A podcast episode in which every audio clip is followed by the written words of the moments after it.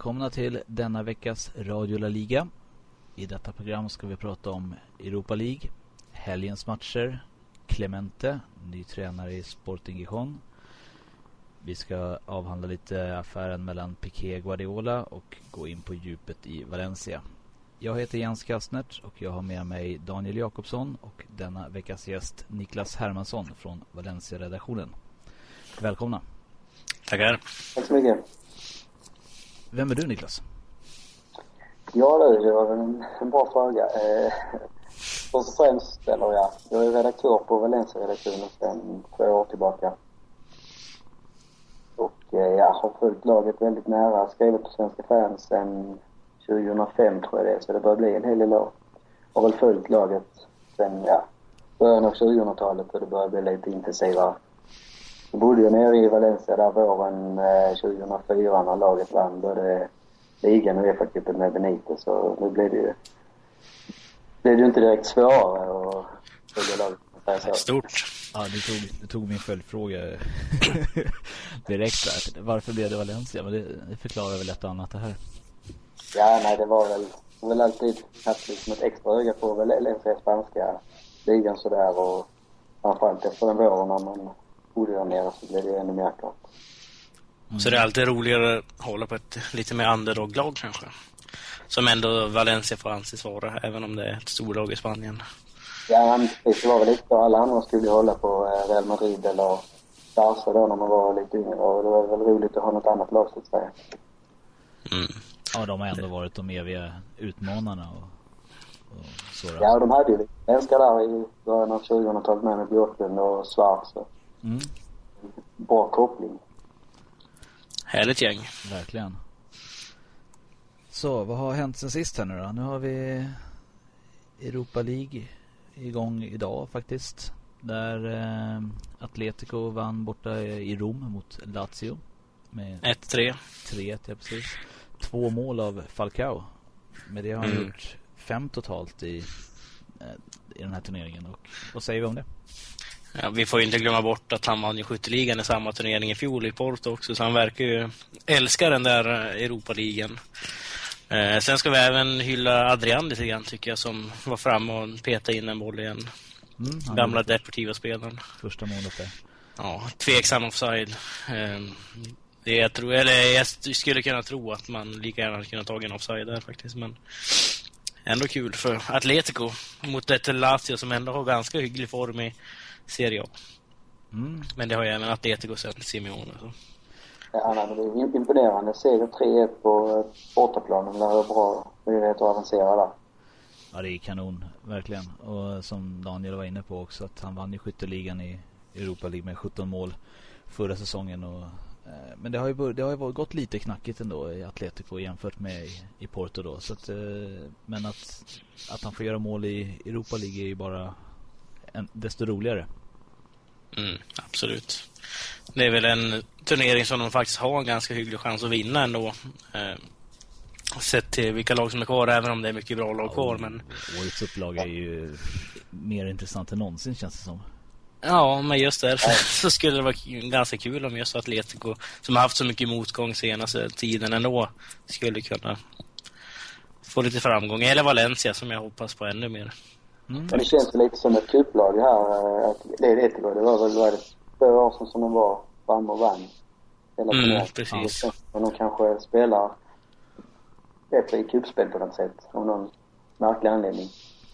Då var det Kiki Sanchez Flores va? Som var Ja, tränare. Ja. En som du gillar, Jens. Ja, jag har länge hojtat att han ska dyka upp nere i Sevilla i, i framtiden. Eh, både han och andra respekterade tränare. Men eh, Mm. det blev inte riktigt så. Han är väl i Dubai och tjänar pengar nu eller vad det var? Eller det Qatar eller vad var det? Han har någon muskelklubb där nere med Mellanöstern. Bygger upp Det-. Ja. Som att han inte hade tillräckligt redan. Sen har också eh, Athletic Bilbao spelat sin match eh, i Moskva borta då mot Lokomotiv Moskva.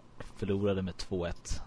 Men Mm. eh, det är inte lätt att spela i Ryssland. Och, ehm, Minus 15, nej det är inte Nej. lätt. Och däremot så har de nu ett bortamål med sig i bagaget till, till basken. Och Ja. eh, jag tror att de går vidare på det. Det tror jag också faktiskt. Ja, de har Mm. Bra resultat med där. 2-1 bara. Det räcker med 1-0 hemma så är de nu klara. Så att det är väldigt, väldigt bra.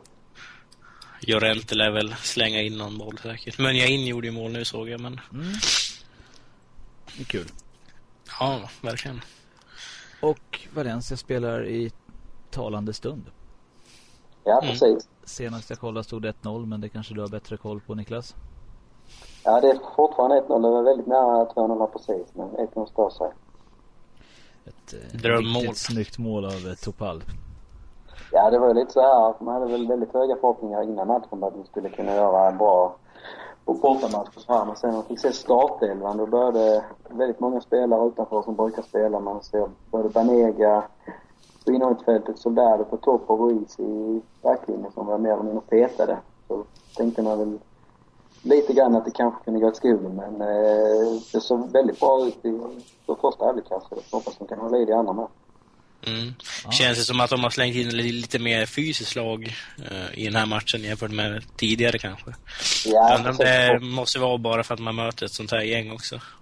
Ja, nej, det är absolut. Är det så först så kändes det som man hade valt ut truppens elva längsta spelare nästan och slängt in dem och det ligger nog en hel del bakom det.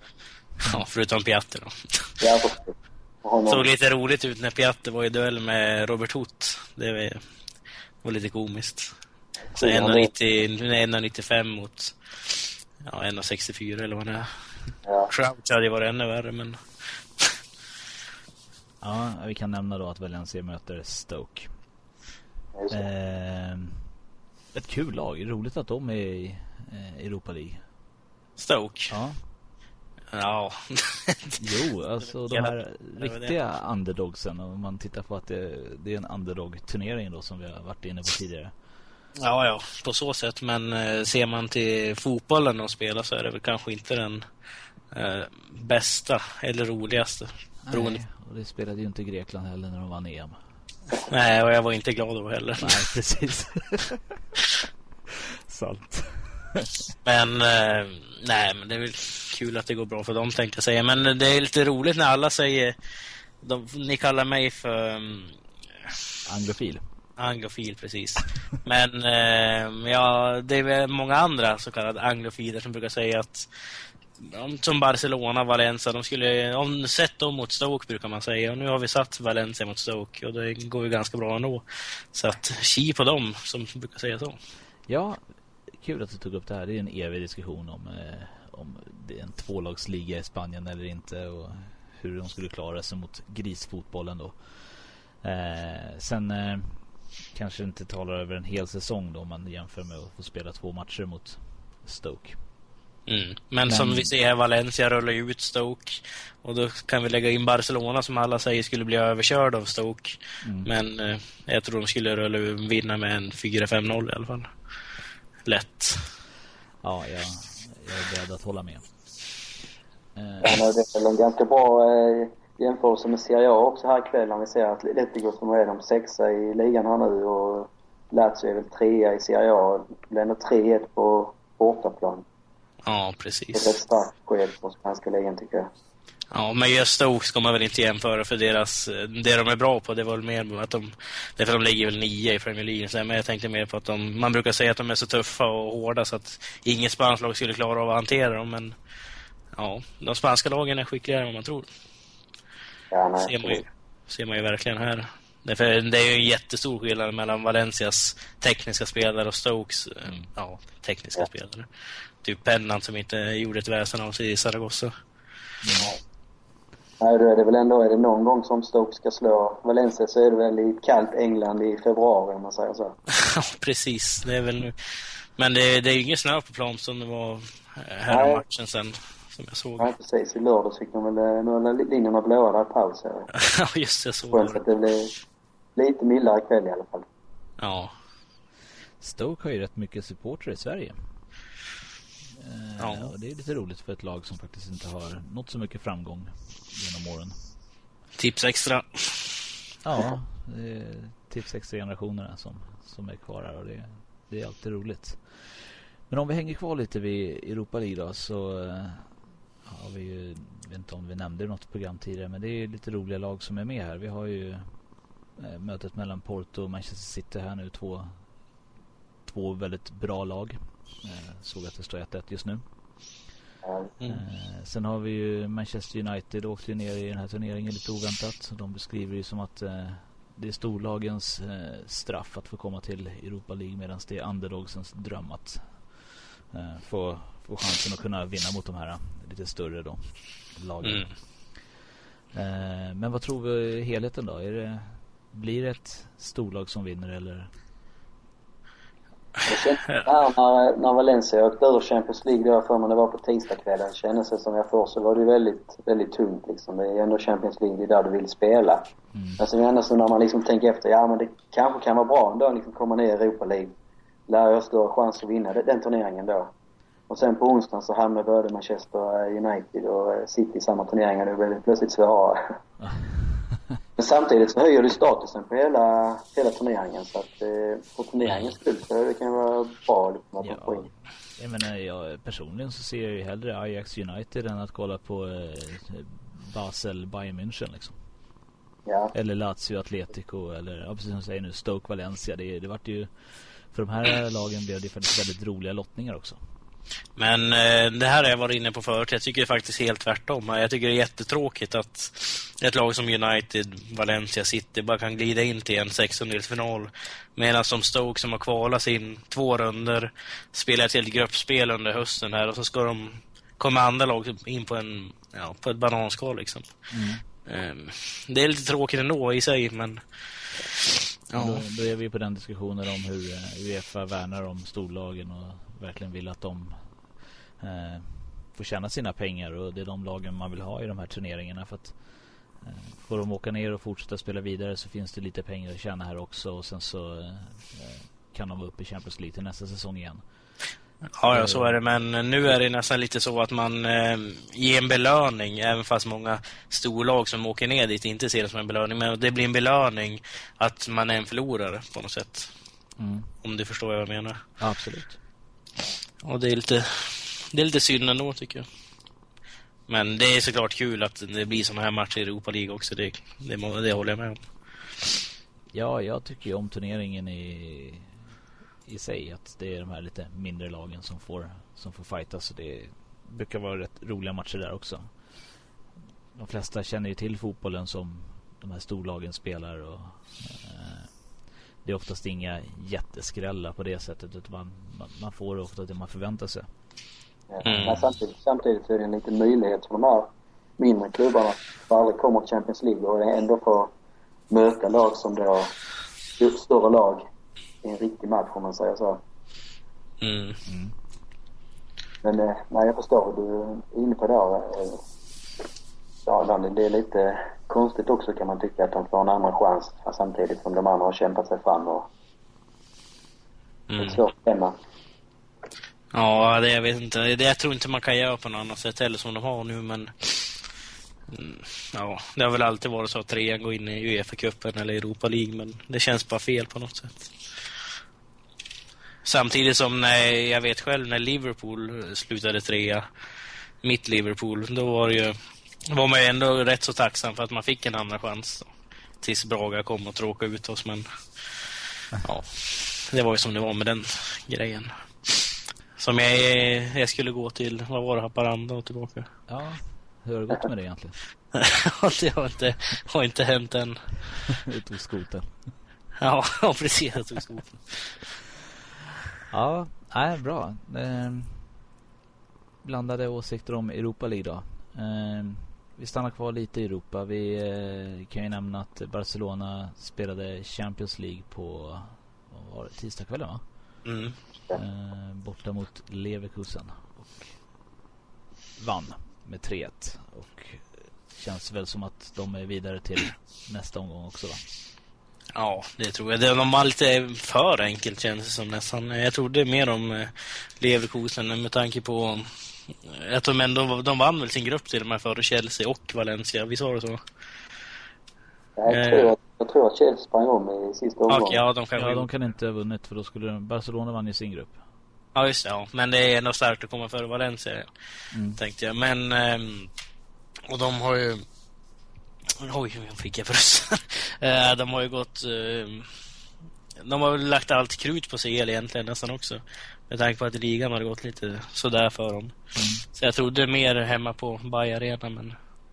Ja, det var ju lite konstig taktik från början. De spelade nästan 4-6-0 på hemmaplan och det kändes som skulle de ha någon chans så var det ändå på hemmaplan. De skulle liksom kanske koppla ett litet grepp och vinna i alla fall och så spelade man ut liksom utan anfall i första halvlek. Och när de väl vågar framåt i andra halvlek så blev det helt plötsligt en annan match. Ja. Man hade nästan lite för mycket respekt för Barcelona. Med tanke på Barcelonas bortaspel så borde man ju kunna våga lite mer, känns det som, Ja. under säsongen här. Mm, verkligen.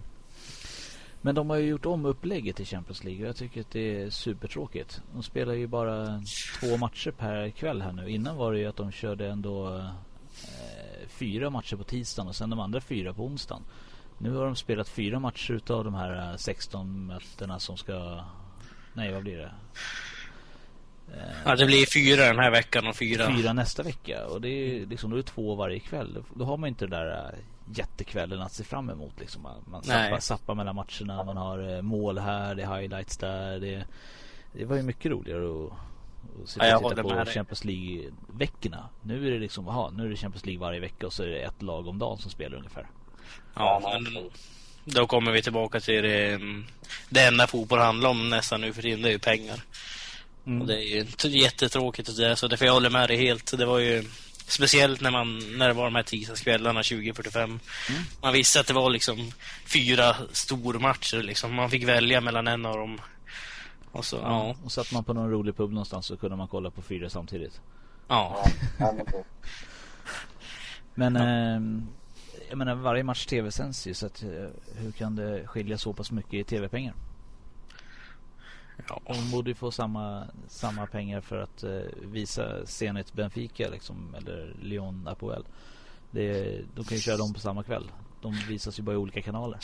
Mm, men det är väl så att vissa kanaler, eh, jag vet inte hur det är i Sverige, men jag skulle gissa att internationellt så är det väl vissa kanaler som bara köpa upp kanske de största matcherna, alltså när det väl gäller. Och nu kan de köpa upp två matcher. Jag vet inte, jag spekulerar ju bara, men nu är det ju två matcher per kväll så då kanske man köper upp båda matcherna istället för att köpa två av, ja en av fyra eller två av fyra. Ja. Ja, det är möjligt. Eh, vi får ta in någon ekonom eller något som kan redogöra det här på ett bättre sätt med siffrorna. ja, det skulle behövas. Eh, Men då har vi ju kvar i Champions League då så har vi ju Real Madrid nästa vecka och de ska också spela borta i Moskva. Eh, Har vi någon kvalificerad tippning där? Niklas, Daniel ska vi inte lyssna på. Nej, men alltså över två, över, över de båda mötena där så bör Real gå vidare relativt enkelt känns det som. Jag såg Mourinho var väl väldigt rädd för att släppa in för mycket mål eh, borta här nu så det skulle bli eh, någon sån här ångestmatch på Bernabéu. Men får de ett hyfsat resultat i Moskva som de bör fixa så ska de inte ha några stora problem med att avancera där. Nej, det tror inte jag heller. Eh, jag tror Madrid vinner ganska enkelt ändå där nere. Även om det är tufft att spela i minus 15 eller vad det är. Men Moskva har väl inte riktigt det laget. Nu har väl både, eller nu har väl Wagner Love lämnat också tror jag. Eh, Jag är inte säker. Den gamla Fått- brasilianaren. Ja, han är väl inte så gammal. Men, Han har varit med i evigheter. ja, det har han varit. Han är alltid med. Sen har de ju, de har väl Marc Gonzales också tror jag. Vänsteryttern där som spelar i Liverpool. Och Albaceta har han ju varit. Eh, Pontus Wernbloom spelar väl i där nu också va? Gör han inte det? Just det, jag vet inte om han får spela nu eller hur det är med... I. Jag tror han är Captide va? Ja, det? precis. Ah, I AS, med då, så att, ja han gick ju till CSKA under januarifönstret okej. Eh, men CSKA känns ju som ett bättre lag än Lokomotiv. Eh, rent på... Eh, eh, vad säger så här, men då kan inte jag så mycket om ryska fotbollen. Nej, det, den kan inte jag Men de har ju varit med lite längre känns det. De har ju ändå varit i Champions League förr ett par gånger. Mm. Ja, de har väl Berezutski-bröderna där också tror jag. Mm. De här ryska landslagsmännen där. Eh, ja, det är, Men det ska inte spela någon roll Athletic Bilbao jämfört med Real Madrid. Då har du en stor skillnad där också. Ja. Om ja. du tänkte jag dra den parallellen. Tänkte lite grann men sen så tänkte jag det är ändå två olika turneringar. Kanske låter det bero. ja, ja, nej men det... Det är lite grann, det är väl lite grann så. Det är väl inga dåliga lag kvar när man kommer in i åttondelsfinalen i Champions League heller så att... Nej, Den det balansen är klart tuffa men det känns ju ändå som Real Madrid har ju klart bättre kvalitet än vad CSKA har. Ja, absolut. Mm. Nej, no. Att det, De det kommer också jag vidare, ihåg. så. Att Real Madrid. Jag skulle ändå säga att eh, när vi ändå är inne på europeiska marknaden eller europeiska fotbollsmarknaden. eh, Real Madrid och Barcelona tycker jag fortfarande är överlägsna i Europa just nu. Det tyckte jag redan i fjol också. Att de är... Folk säger att det är orättvist i Spanien, men det är minst lika orättvist i Europa. Anser jag. Eh, Så att där får ni också en käng, alla ni som säger att spanska ligan ska vara så orättvis. Ja, nej, de, är, de går ju verkligen bra allihopa. Och sen så, eh, jag har ju tippat sedan länge. Om de inte möts innan så tror jag ju på att det blir Real mot Bayern München i finalen. Bayern München. Ja, jag tror faktiskt att de kan komma så långt. Nu så spelade ju Milan väldigt bra igår också. Mm, är väldigt bra måste jag säga. Det trodde jag aldrig att de skulle göra, gamgubbarna. Mot ynglingarna. Mm. Och Zlatan var ju verkligen en betydande roll där. I Ja. den matchen. Ja, det får man väl säga. Han två assist och ett mål eh, han tystade väl alla engelska kritiker. Ja, vad roligt. Så Ja. fort det blev lite tjafs om det så började det, det lät väl i media innan. Ja, ja, det är Zlatan mötte engelskt lag liksom. Det kommer aldrig gå. De åker ut. Och så eh, gör han det bra och sen så har det liksom vänt helt och hållet. Mm. Ja, det är väl som vanligt när det gäller Zlatan. Det blir gärna lite överdrivet Ja, på båda hållen. Ja. Ja. Bra. Kan vi lämna Europa? Eh, står det fortfarande 1-0 i Valencia förut? Ja, det ska det göra. Om min stream hänger med någorlunda. Då lämnar vi det lite grann och eh, pratar lite mer om Valencia. Eh, hur ser det ut? För alla som inte vet. Eh, Ja, det är väl... det har varit lite... Delvis ett nytt eh, Valencia, som de har kallat det på sina ställen här. Mm. Det har ju hänt en hel del grejer de senaste åren. Det har varit rätt så stor spelaromsättning både, både in och ut om man säger så. Många tongivande spelare som har mer eller mindre tvingats sälja på grund av de ekonomiska problemen som klubben har haft. Och det startade väl egentligen eh, redan 2008 om man säger som då det kom fram hur illa det var ekonomiskt i klubben och spelarlönerna betalades inte ut under en period och sådär och det var mycket tränare fram och tillbaka. Koman kom in en period och höll på höll på att få ner Valencia i Segundan och så vidare men de redde ut det och fick in lite nytt folk både på tränarbänken och i ledningen som har gjort upp det efterhand och nu är de väl rent ekonomiskt på någorlunda bra, bra fot om man säger så. Men det har ju, det har ju tagit några år och det har ju varit, det har inte varit de här spektakulära värvningarna kanske som klubben kunde göra innan och därför har de inte heller kunnat konkurrera riktigt med Real och Barca på samma sätt som man gjorde kanske för en fem sex år sedan. Hur mycket fick man in på eh, firma eh, Mata, Silva, Via? När man sålde dem? Sigic. Sigurds, ja jag tänkte mer på de tre mest tongivande. Ja, Sigurds. Ja. Eh, Inte för att ta bort någonting från honom. Men det var, det var ju ett par miljoner. Ja precis, nej det var ju Täckte Ja. de bara hålen då eller kunde man... Eh... Så de, det, det största problemet var att de började bygga en helt ny arena som skulle bli Europas modernaste och så vidare. Mm. Eh, och i den kalkylen så låg det inne att man skulle sälja framförallt marken där den nuvarande Mestalla står, men även arenan då. Och sen så kom den här finanskrisen som framförallt var en fastighetskris i Spanien. Så all mark och alltså, värdet bara försvann ju helt och hållet så att de fick ju inte sålt gamla Mestalla så att säga. Så bygget av nya Mestalla har ju stått stilla nu i två år tror jag det är. Och det är ju det som har liksom det kostar ju pengar varje dag så det höll ju på att suga ur klubben helt och hållet. Vad är det för liksom, område man bygger nya Messiah? Är det något liksom, bostadsområde eller är det ganska upp på nytt, upp, nytt öppet fält eller? För jag tänkte Liverpool som vill bygga en arena, de, eller bygga ut Anfield, de får ju inte på grund av att det bor människor runt omkring liksom. Så tänkte höra hur det i Valencia. Ja, den nuvarande Mestalla ligger nästan eh, mitt inne i stan, så den här nya Mestalla har de nu valt att lägga lite utanför. Framförallt på grund av att det ska kunna göra det så stor som de vill antar jag. Sen även med parkering och ta sig ja. dit och så vidare. Det är mycket enklare man ligger lite utanför. Och det är lite billigare hyror också om du kommer utanför Ja, ja precis. Om man köper mark inne i centrala Valencia så hade det varit väldigt svårt. Men nu har de i alla fall fått in så mycket pengar och de har väl förhandlat om lite lån med bankerna och så här så att så som det är sagt nu så ska ju bygget återuppstå på allvar nu i, i vår när det börjar bli lite varmare. Mm. Hur känner man som Valencia-supporter en sån gång nu? Att det, den nya, den gamla arenan antar jag kommer rivas va? Ja, det kommer det ju. Och det måste ju vara lite... För jag minns när jag var i Liverpool eh, och så på Anfield, då sa de att de hade gått liksom med, med sina bortgångna makar och kusiner och släktingar och de hade strött askan över Anfields gräsmatta. Och jag kan anta att det är nog liknande liksom överallt i Europa på många ställen. Så, om vad, vad man gör av det, den ytan sen liksom. Eller blir det bara ja, en, en parkering?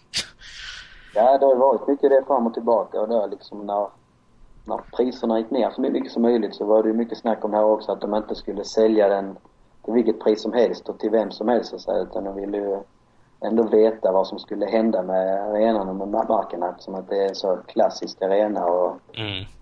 väldigt många förknippar med laget och klubben. Ja, absolut. Men den nya ser ju väldigt intressant ut på, på ritningarna. Ja, nej, absolut. Det skulle ju bli... Den skulle ju varit klar nu, jag tror det var fjolårets Champions League-final som var planerad skulle spelas där så att eh, om de väl bara kan eh, komma igång igen och det kan nog bli bra när det väl var färdigt faktiskt. Mm. Mm. Det kan ju bli som för Juventus också, att det blir liksom en ny start för klubben på något sätt. Ja, och det... men det är ju alltså, Mestalla är ju väldigt klassisk och det är liksom, det är som du säger, det är ju historia i väggarna och så vidare. Mm. Men sen är det ju väldigt, väldigt nedgången. Alltså, det var det senast nu i december och ja, det, det, det är väldigt, väldigt slitet. Alltså, ja. de har fått stänga av en del sektioner för att det är liksom inte säkert att ha åskådare där och. Det är verkligen eh, i behov av antingen eh, då renoveras mer eller mindre helt och hållet eller bytas ut så. Mm.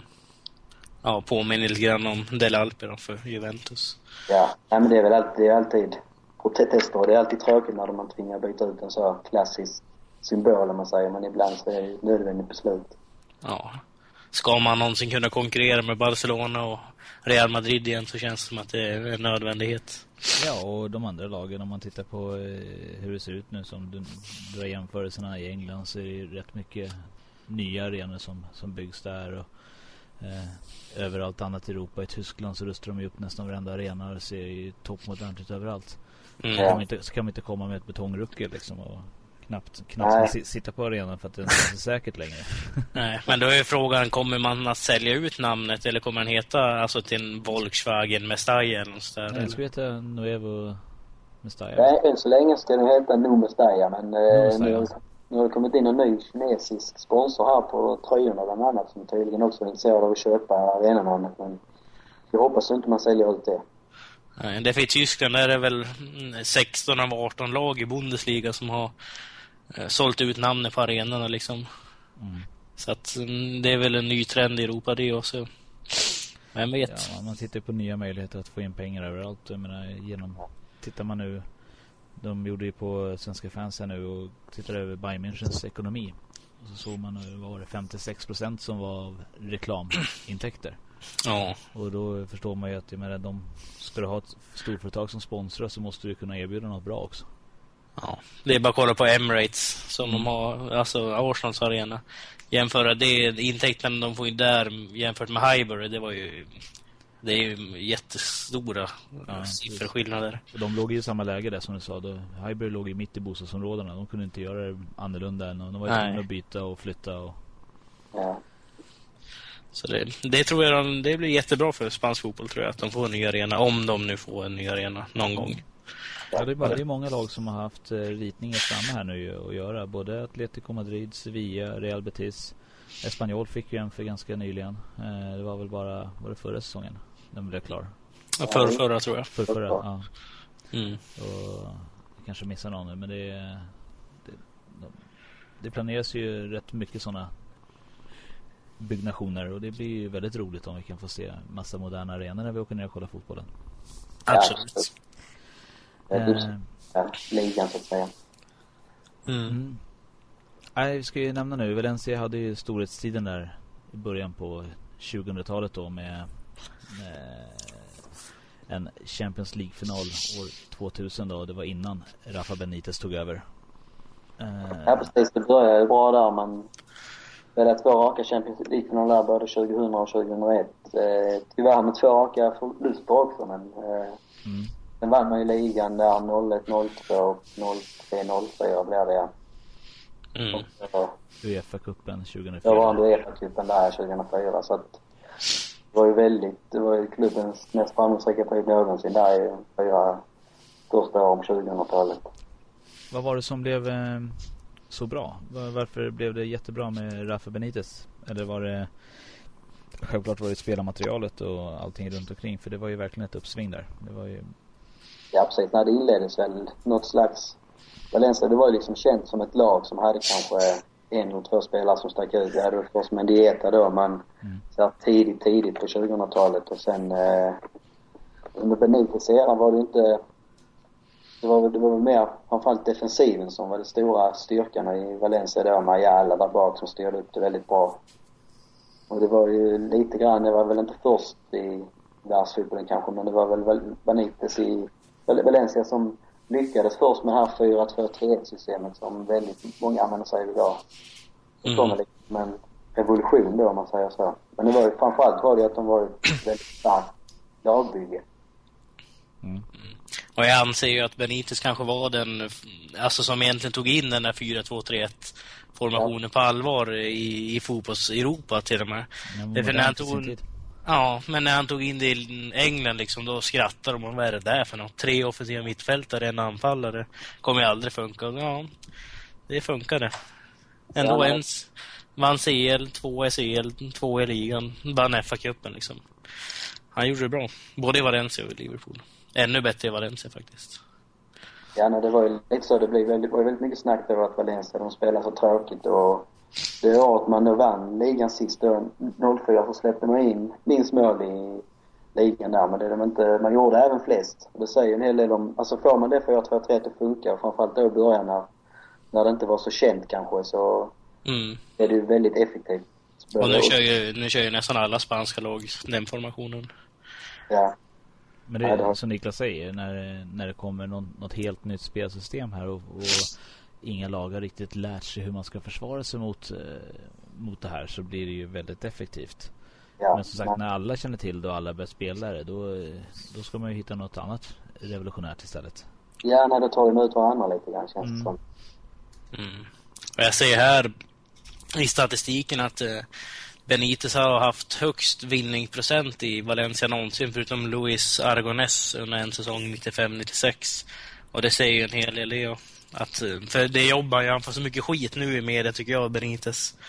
Väldigt oförtjänt mycket skit, med tanke på det han har gjort och vilken tränare det är liksom. Ja, nej, absolut. Alltså i, i Valencia så kommer han väl alltid vara en gud om man säger så. Och det var ju så fort det liksom börjar ryktas om att tränaren hänger lös i Valencia så kommer Benitez alltid ha ett namn som det pratas om. Men samtidigt så är det väl lite, jag kan vara lite så tycka det är lite farligt att ta tillbaka gamla tränare. För på något sätt så har han allting att förlora om man skulle återvända till Mm. Valencia. Det ska man inte göra. Det, det är bättre att han har, han har fått sin era. Ja, nej det känns lite så. Det känns väl som han själv känner så med. För jag vet att eh, det har i alla fall skrivits om att det har varit samtal med honom men att han har aldrig velat ta steget så att säga. Nej. Nej, jag tror det skulle vara dåligt både för Valencia och Benitez själv faktiskt. Eh, nu tycker jag inte att eh, Emery gör något dåligt jobb, men Ja, han känns jätteintressant tycker jag.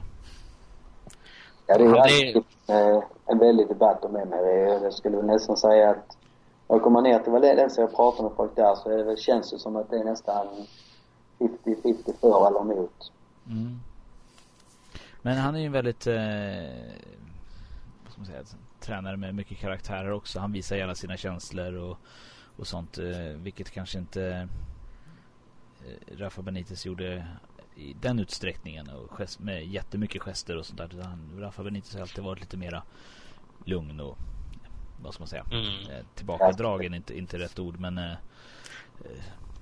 han, ja, han var ju knappt glad när de vann CL Liverpool. Nej men precis, han, han håller igen liksom. Medan när man tittar på Valencias matcher nu och man ser Emery, han, han är uppe och viftar. Han är nästan inne i mittcirkeln och ja. Ja. ja nej, ibland så är det väl nästan jobbigare för Emery att genomlida en match än det är för en del av spelarna. Och det säger en del. Ja. ja, det är ju bara att kolla på Britannia Stadium här som sjöng i början av matchen. Sit down and shut up, skrek de till Emery. för att han stod upp och skrek hela tiden. Ja, nej, det är ja, härligt. härligt. Nej, men det är väl lite så här med, med Emery, om vi ska ta lite kort om honom. Han kom ju in i ett både tacksamt och otacksamt läge kanske man kan säga. Det var ju problem ekonomiskt som jag sa innan och spelare försvann och så vidare. Han har gjort det väldigt bra alltså utan tvekan. Han har liksom fått upp Valencia till den nivån som många förväntar sig att de ska vara. De har kommit trea i ligan nu, två år rad, är på väg att göra det igen och det är ju liksom, i ligaspelet så är det svårt att göra mycket mer just nu tyvärr. Mm. Det, det, det som folk säger som då är lite mer kritiska till honom, det är väl att han har nått sitt max som man säger. Alltså han är en tränare som inte kan ta Valencia längre än där de är idag. Han har aldrig lyckats i cupspelen, varken ute i Europa eller Copa del Rey. Nu kom vi till semifinal i år, vilket var stort steg framåt. Men just i de här avgörande matcherna så har han haft problem under sina mm. år. Ja. Han har ju inte vunnit titeln i Valencia. Nej, precis. Nej, det är väl det som, det är väl det som folk ifrågasätter, så att säga, om han har det här. Alltså han har varit väldigt bra på att bygga upp ett lag från början och ta dem dit de är idag. Men frågan är om man har det där lilla extra som krävs för att ta en titel eller utmana ytterligare i ligan. Ja. Nej, så kan det ju absolut vara.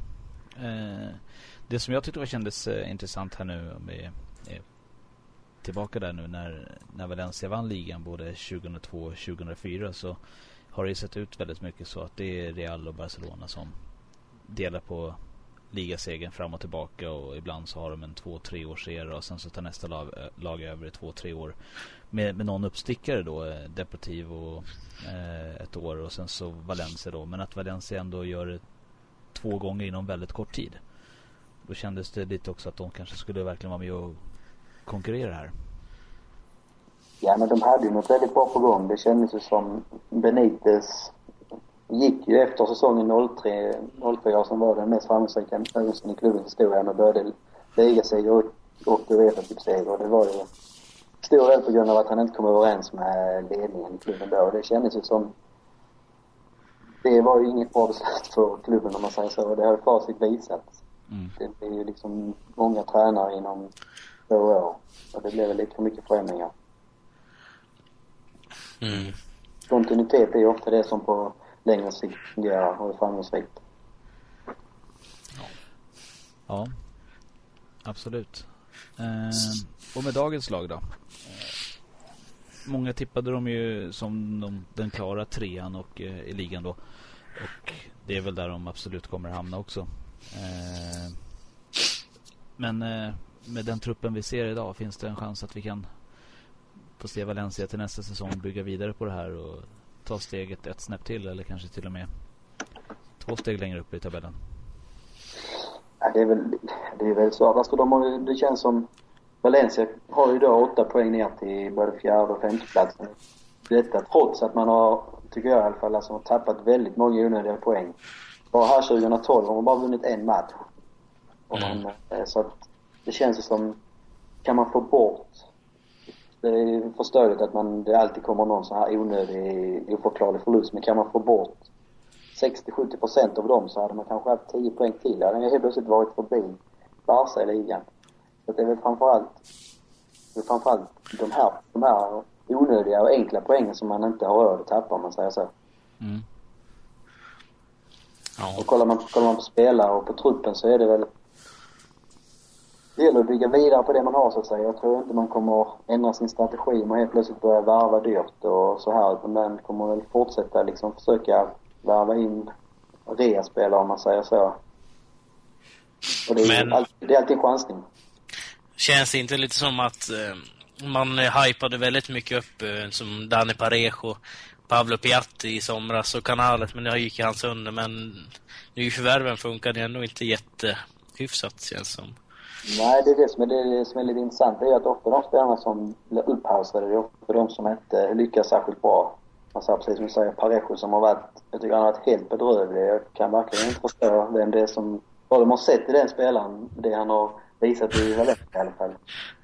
Men då en, en back som, man säger Rami som har gjort det otroligt bra och kommit in och blivit den klippan i, i försvaret som jag saknat sedan Ayalas dagar egentligen. Han har ju liksom aldrig varit den här upphausade värvningen så att det är kanske den typen av spelare man ska försöka få in. Samma med Jonas som har gjort det betydligt mycket bättre i år och som också värvades väldigt billigt för att vara liksom en brasiliansk landslagsman. Mm. Sen har vi sådana som inte nämnt så mycket heller, men som inte gör så mycket bra. Då tänker jag på typ Barragan. Eh, gamla Depor-spelaren Antonio. Han har väl inte gjort det jättebra kanske. Vad jag har sett. Väldigt, väldigt konstig värvning på något sätt. För det skrevs upp som att det skulle vara, han skulle ta över efter Miguel som alltid har haft väldigt mycket problem utanför planen. Och det var liksom en spansk spelare och det har varit lite Valencias strategi genom åren också att de vill ha många spanska spelare och vara liksom den spanska klubben om man säga så. Men Mm. han har också varit dålig. Och nu spelar man med Bruno från start istället. Ja, eh, det är väl lite så. Alltså ska man, ska man ta ett steg till i ligan, om man säger utmana Real och Barca med ett ligaguld, då det håller liksom inte att ha spelare som Bruno eller Delbert över en hel säsong, om man säger så. Utan de ska ju vara komplementspelare och knappt det. Ja. Det är väl där den stora skillnaden är. Det är väl ofta bredden på trupperna, om man säger så. Valencia kan ju ha 12-13 spelare som är, som är liksom bra och som kan mäta sig. Men kollar man på de här spelare 16, 17, 18 i Real Mm. så är det betydligt mycket bättre. Mm. Men en som du var inne på, det, Jonas har ju varit jättebra. Men en annan jag tänkte på var eh, Fegoli som jag blivit imponerad av på sistone.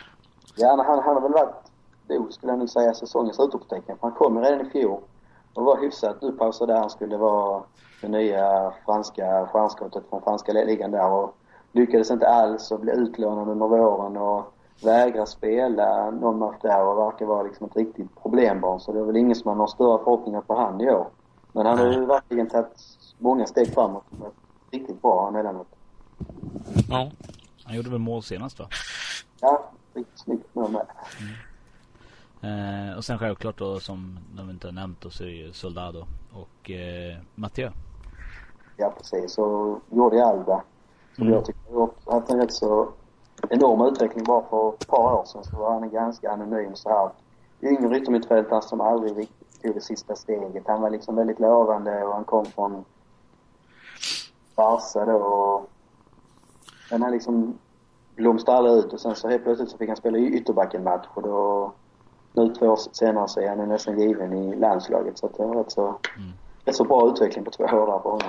Mm. Verkligen. Men eh, vänsterbacken nu, Matteo då, han är ju också väldigt, väldigt bra tycker jag. Han ligger bakom jättemycket i, i anfallet. Ja, nej, men det, det är ju en spelare som Valencia behöver som bryter lite mönster om man säger så. Vi har många av de här små, kvicka, tekniska spelare och Matteo är väl raka motsatsen höll jag på att säga. Det är liksom peta den framför dig och spring igenom. Det är liksom det här genombrott på det sättet. Och det, är- det, är- det är precis vad som behövs. Och det har han gjort eh, riktigt bra. Lite Gareth Bale över kanske. Ja, en, en budgetvariant av bil kanske. Ja. Men eh, vad är historien med hans eh, blå öga? Ja, det kan man fråga sig för det känns som han mer eller mindre var, varannan match har han ett eh, blåöga. Så jag vet inte om han Okej. pratar ofta med sin fru eller vad det är. Ja, precis. Ja, kanske tränar boxning på fritiden, vem vet. Ja, precis. Det kan vara så enkelt. Så han var över till brittiska öarna och träffade Andy Carroll kanske. Ja. Ja, det är lite, det är lite, det är lite speciellt med Mathieu för det är väl Det blir ju säkert med andra eller tredje säsongen till och med i Valencia. Han har knappt lärt sig någon spanska alls. Så varje år så har väl en spansk journalist skrivit nej men Mathieu han kommer han lär inte stanna för han trivs inte alls. Han har inte lärt sig någon spanska och så här men han är ändå Valencia trogen än så länge i alla fall. Typiskt fransman. Ja, Capello kunde väl knappt ett ord på engelska trots att han var förbundskapten. Nej, nej. Nej. ja, det är snyggt. Ja, stannar Soldado? Det tror jag. Det känns som han är lite för, för ojämn för att gå till något större lag om man säger så än så länge. Han är, när, han, när han är i form då, då gör han liksom tre mål på en målchans nästan på men sen så kan han ju vara helt osynlig i två, tre omgångar. Så det är väl det framförallt som man måste arbeta med. Mm. Bra. Ska vi titta lite vad som kommer? I helgen har vi ju en ganska viktig match då om vi fortfarande är inne på Valencia-spåret. Ett stort Valencia-program här idag, känner jag. Mm. Härligt. Eh, Barcelona-Valencia. Vad, Ja. Igen. ja, precis. Vad tror vi om, om det här? Har Barcelona gett upp ligan? Ja, nej, jag vet inte. Nej, jag tror inte de har gett upp det, men... Eller det är kanske det de säger, men mentalt så tror jag de kanske är ute ur leken redan. Ändå. Så att, men här tror jag tyvärr att de hemma vinner de nog. Det gör de. Ja, det känns ju lite grann som både Barcelona och Valencia har hamnat lite ingenmansland i ligaspelet här nu. Valencia har liksom åtta poäng ut och de har åtta poäng ner och Barca har åtta poäng ner och tio poäng ut. Så att det, det ska bli Mm. intressant att se om lagen kan liksom tagga till. till en ligamatch man har precis varit ute i Europa och spelat och kanske där som man har sina största chanser att göra något riktigt bra den här säsongen. Mm. Och nu kanske Valencia-spelarna är lite extra. I och för sig, de har inte, spelar ju inte med fulla startelva nu mot Stoke här, men att åka till England och spela borta där, det tror jag sätter sig i vaderna ändå. Ja, nej precis. Det är det som är lite tveksamt. Och det brukar ju vara något... Ser det ut som de gör en bra match mot Stoke också, så det brukar alltid vara när de gör en bra match i Europa så blir det alltid baksmälla i ligaomgången efter. Mm. Men å andra sidan kanske det är bra att möta Barca borta då. Det borde ju innebära lite extra morot och lite extra tändning tycker man. Det är ju mycket på spel ändå. Vinner Valencia så skiljer det bara fem poäng helt plötsligt. Och de har ju knappt råd att förlora sen. Nej, nej men det, det, det borde vara, alltså det borde vara motiverande för Valencia-spelarna. De har ju inte slått någon av storlagen på flera år och det känns ju som, ska de slå Barca på något kamp någon gång så är det kanske nu de ska göra det. Ja, men ja, det blir nog tufft ändå. Vi, Ja, vi det får ju tänka på att Valencia har ju, eller Barcelona får ju vila två dagar eh, extra också i jämförelse med Valencia. Med tanke på att Barcelona spelar på tisdagen och Precis. Ja, Valencia... nej, det är väl, de har ju inte råd med någon mer poängförlust om de ska hålla livet om ligasegern uppe längre här så att de, de lär inte bjuda på någonting om man säger så. Nej. Nej. Jag flaggade lite förra veckan där att de eh, skulle förlora i Pamplona mot Osasuna. Den fick jag faktiskt in. Mm. Eh, men de är inne i ett tufft schema nu. Nu har de ju Val- Valencia här nu hemma och sen i nästa omgång så är det Atletico borta. Och eh, Atletico och Barcelona-matcherna brukar ju vara väldigt, väldigt roliga att titta på. Och kan Ja, det gå var lite åt båda hållen. Så att, Speciellt på Calderon. mm, så att eh, ponera att de förlorar mot Valencia nu och, och sen helt plötsligt förlorar mot Atletico också. Då, då kan ju Valencia faktiskt nästan gå om. Som jag sa. Mm. Och då, eh, då blir det nog lite kalabalik där. Ja. Ja, Kanske.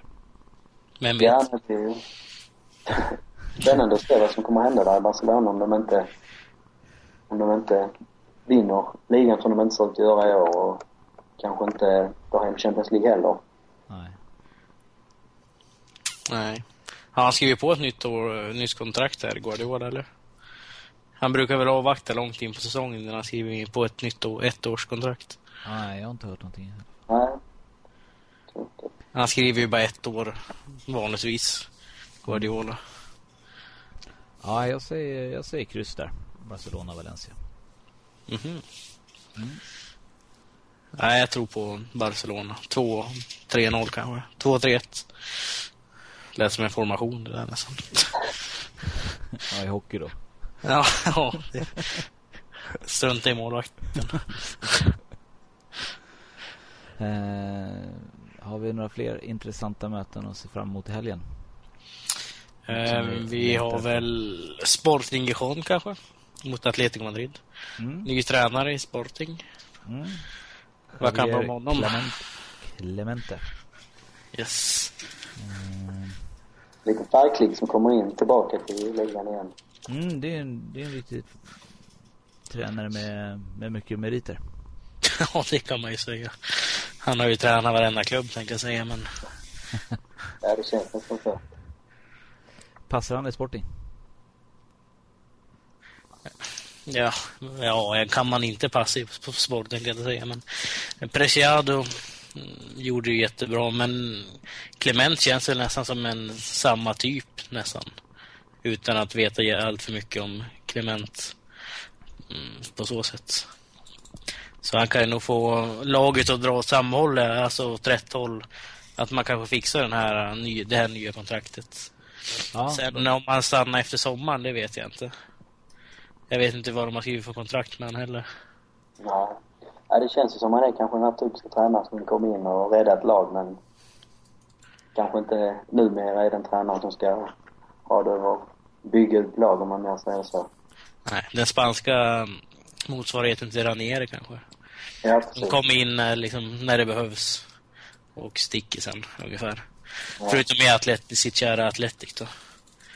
Som han kanske varit lite längre. Eller Ja. kanske, han har ju det. Ja, Sporting behöver ju alla poäng de kan få. De, ehm, de huserar ju på 19 plats i ligan. Och det är fyra poäng upp till 18 platsen så att eh, det räcker inte ens bara med en seger utan de måste ju ta tag i det ordentligt. Men eh, sen är det fruktansvärt tajt.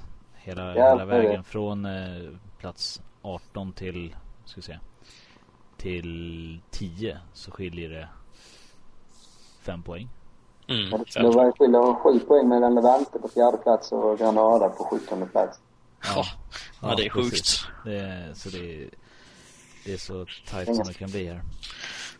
Eh, Men Atletico verkar ju ha hittat lite form här nu och vi pratade om dem i Europa League och nu ligger de ju på Europa League-platsen i ligan.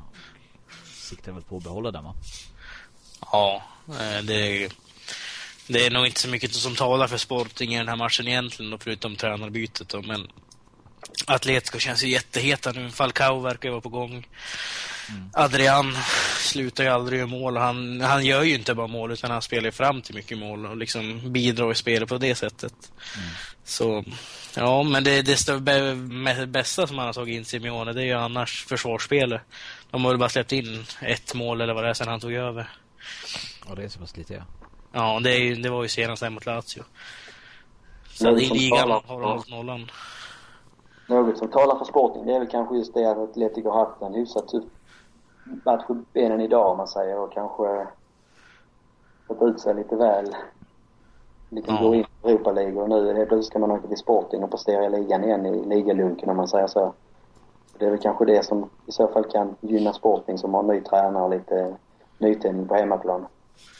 Ja, absolut. Och det är inte det lättaste att åka upp till El Molignon och Asturien heller. Liksom. Det, det är en tuff bortamatch för de flesta. Det är bara Ja. fråga Real Madrid eller Barcelona brukar ju ha tufft där uppe. Ja, precis. Nej, jag skulle nog säga att det är en bra eh, skrällchans om man nu får kalla det skräll för Sporting i den omgången. Mm, absolut. Men ja, beror på här hur Atleticos försvar fungerar. Kanske blir en ny 0-0-match här för Atletico. De verkar ju eh, ha bättre försvar än eh, anfall nu och det var, trodde jag aldrig jag skulle säga med Atletico Madrid, men Nej, ja, intressant möte. Ja. Kul. Ja, jag ser fram emot Sevilla och Osasuna här. Eh, Osasuna kommer ju stärkt av segern mot Barcelona självklart och eh, Sevilla är ju under isen totalt.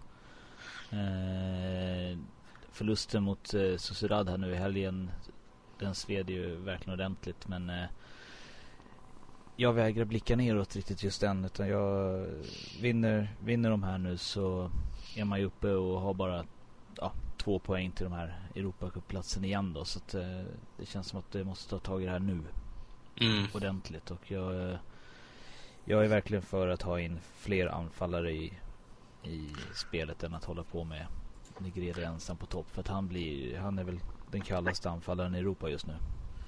Ja, men det där har ju du flaggat för väldigt länge också. Ja, men att det de händer ju ingenting. Nej. Jag skickade faktiskt ett mejl ner till ledningen och ansökte om jobbet eh, som tränare. Eh, veckan innan Marcelino fick sparken, men de hörde aldrig av sig. Nej, nej, nej. Vad, hade du, vad, vad stod det för CV då? Var det Nej, du jag, jag, jag, har ju spelat 3-0? fotboll manager ett tag nu så att jag har ju vunnit Ja. Champions League och sådär så att Alltså, det. ja, Det det- räckte inte. Jag fick ju ett MMS därifrån, det med Sevilla, Deportivo. Ja, 3-0 då. Ja, det var... Ja, här har varit lite Ja. internt kanske. Ja, okej. Eh, Nej, men eh, som sagt, eh, en viktig match på alla sätt och vis. Och även åt andra hållet också. Skulle Osasuna vinna den matchen så tar de ju nästan greppet om, om de här platserna här uppe. Och även upp och nosa på Champions League-platsen. För jag tror inte Levante kommer hänga kvar där som jag sagt tidigare. Utan de kommer droppa ner och då kommer det stå mellan de här lite tyngre lagen. Mm. Ja, Levantes, Levantes säsong är ju en liten solskenshistoria. Vad är det, 17 eh, veckor nu de har varit på CL-plats. Ja, det, Trots att de inte har vunnit sen eh, omgången där. Första omgången i, i december eller någonting. Ja det förklarar ju återigen hur, hur tajt det är där bakom för att alla förlag de, de vinner ju och förlorar mot varandra så att Ja, precis. en Nej, vecka kan alla... väl, Förlåt. nej, det säger väl egentligen mer om lagen där under än det gör om eh, Levantes prestation just nu. Mm.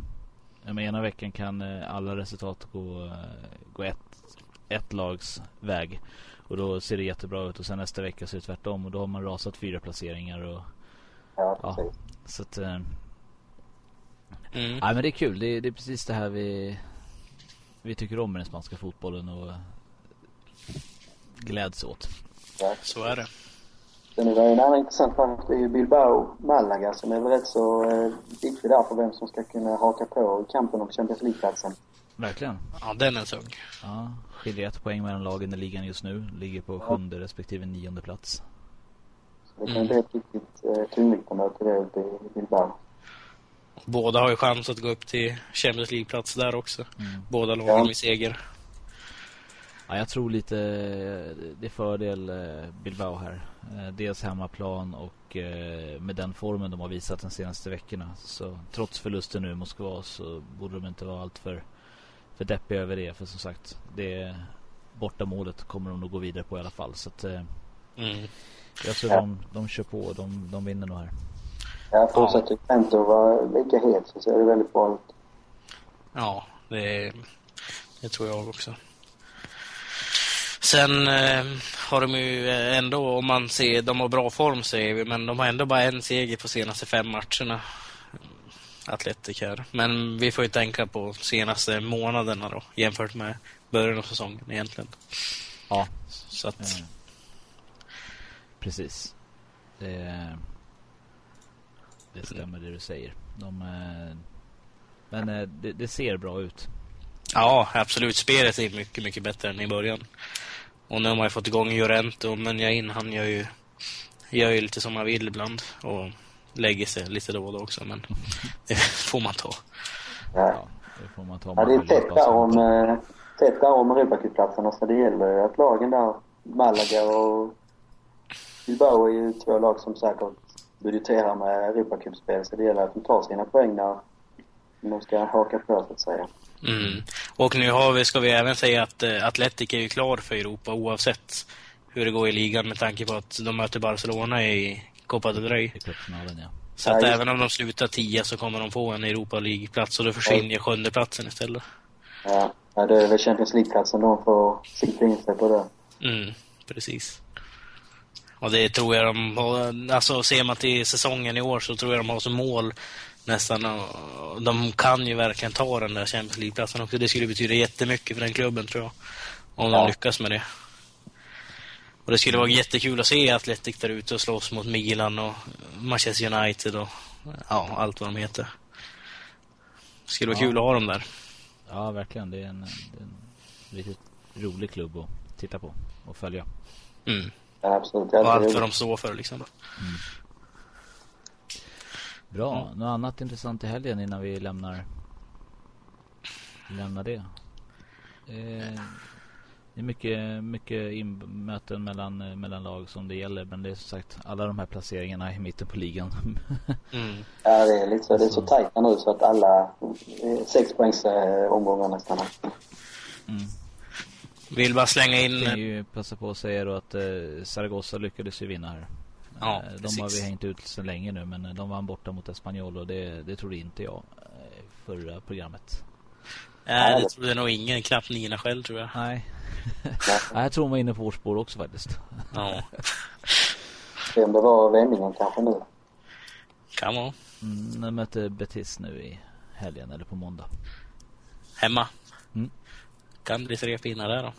Ja, ja. Då, då helt plötsligt så, så är det ju fart i skeppet igen.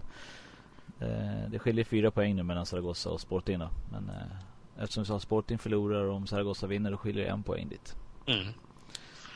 Så ha, då kanske du inte ska räkna ut dem trots allt då. Ja, det kan bli tajt plötsligt. Mm.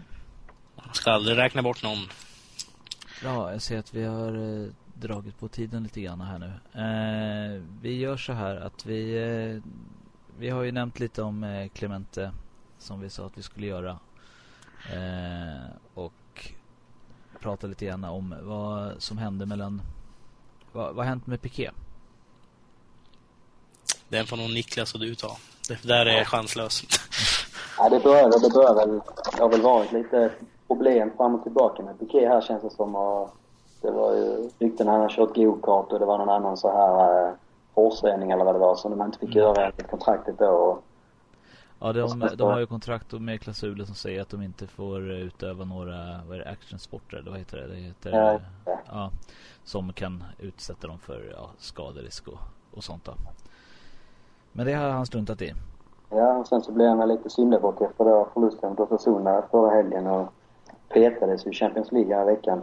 Ja, precis. Eh, och eh, han verkade ju då eh, fick som sagt, han blev eh, ja, syndabocken som du sa där med i den matchen. Men sen var han lite mentalt skadad också med att han krockade på flygplatsen där innan han ja, skulle åka iväg till, till Tyskland. Han verkar väl inte helt vara i balans kanske om man säger så. Nej. Och allt det här inom loppet av två veckor eller vad är det? Ja, till nästan mindre till och med. Ja. Nej, så det har väl spekulerats lite i spansk eh, media här om det finns en eh, spricka mellan Pep och Piqué här eller om det bara är något tillfälligt. Så det blir intressant att följa här efter. Men måste det alltid vara en spricka då? Jag menar om en spelare eh, har spelat skitdåligt och dessutom brutit mot regler som finns i kontrakten. Är det inte rätt att de petas? Absolut. Jag tycker det är, och det sänder rätt signaler också tycker jag till, till spelartruppen om man säger så. Det är ingen som kan stå över reglerna vi har. Utan oavsett om det är Piqué eller det är liksom... Messi? Någon, ja, ja, då kanske det är annorlunda. Det vet man aldrig. Nej, men så länge det är bra att han liksom visar att eh, samma gäller för nästan alla i alla fall. Mm. Nej, det håller jag med om, Niklas. Nej, det är ju det är jätteviktigt att, eh, att, man, att man skickar de signalerna då. Men framförallt, alltså för spansk del så är det väl framförallt att Piqué börjar komma tillbaka i spelmässig form om man tänker på EM-slutspelet här i sommar där han kommer behövas. Ja, det känns viktigt. Ja, det är väl, det är inte bara utanför planen som man har kanske är lite obalans utan det är ju även på planen som man inte har varit sig själv senaste månaden kanske. Mm. Så det var med det i åtanke som Barcelona skickade representanter för att prata med Piqués pappa om att han skulle skärpa till sig? Ja, just det. Det har varit lite så här tyst här och jag såg någonstans att eh, Barcelona hade förbjudit någon eh, tidning att eh, publicera de här bilderna. Så vad, ja. vad precis de pratar om det är väl inte riktigt klart men det har ju, har ju spekulerats om att det är för, för att liksom man skulle få rätt på ja vad han håller på med utanför planen så att säga. Och då ja. menar någon att skulle man göra det så ska man gå till eh, den som bestämmer över Piqué och då skulle man inte gå till hans pappa utan då skulle man gå till Shakira. Mm. eh, och det var väl lite det som låg i, i fatet här också för att eh, innan han gick ut eh, officiellt med den här romansen så hade Guardiola pratat med Piqué att de skulle ligga ganska lågt med privatliv och sånt där. Men eh, det har ju visat sig ha blivit allt annat än, än någon hemlig affär och vad de gör på fritiden är ju väldigt öppet för paparazzi och sånt där. Ja. Så allt sånt här kommer ju ut och det, det, det skadar mm. kanske mer än vad det gynnar alltid. I alla fall om man tittar på med Guardiolas ögon. Ja. Men ja. det är ju inte jättekonstigt att om någon i Barcelona skulle göra något sånt här så känns det inte som att det, de skulle lätta just Piqué heller. Men jag skulle inte kunna se Xavi fara iväg på några extremsporter eller Messi ska hoppa med några BMX eller något sånt där liksom. Det känns som att det är väl Piqué då. Och det jag säger, det är ja, jag har ingen riktig åsikt på det men ja. Nej, men det, det är väl Piqué som känns som det lilla lilla busfröet i deras omklädningsrum om man nu ska säga så. Ja, han tillsammans med Pinto ungefär. Ja, precis. Ja, ja. ja, ibland ska man vara en, en liten fluga på väggen och kolla, kolla läget. ja. Bra. Um, jag tror vi täckte det vi skulle prata om. Uh, mm. Har vi missat något? Eller vad säger ni? Känns som vi fick med det mesta va? Ja, nej, det känns som vi har tagit upp det mesta. Bra. Då får vi tacka för denna vecka och eh, ett eh, stort tack till dig Niklas som ville vara med oss. Ja, tack själv. Det var mycket trevligt. Och eh, även till dig Daniel förstås. Men det är det ju varje vecka. Nästa vecka så ska både Robert och Nina vara tillbaka. Vi kommer antagligen ha en gäst även det programmet. Men det återstår att se. Vi tackar för oss och på återhörande. Yes, bye bye. Hej då.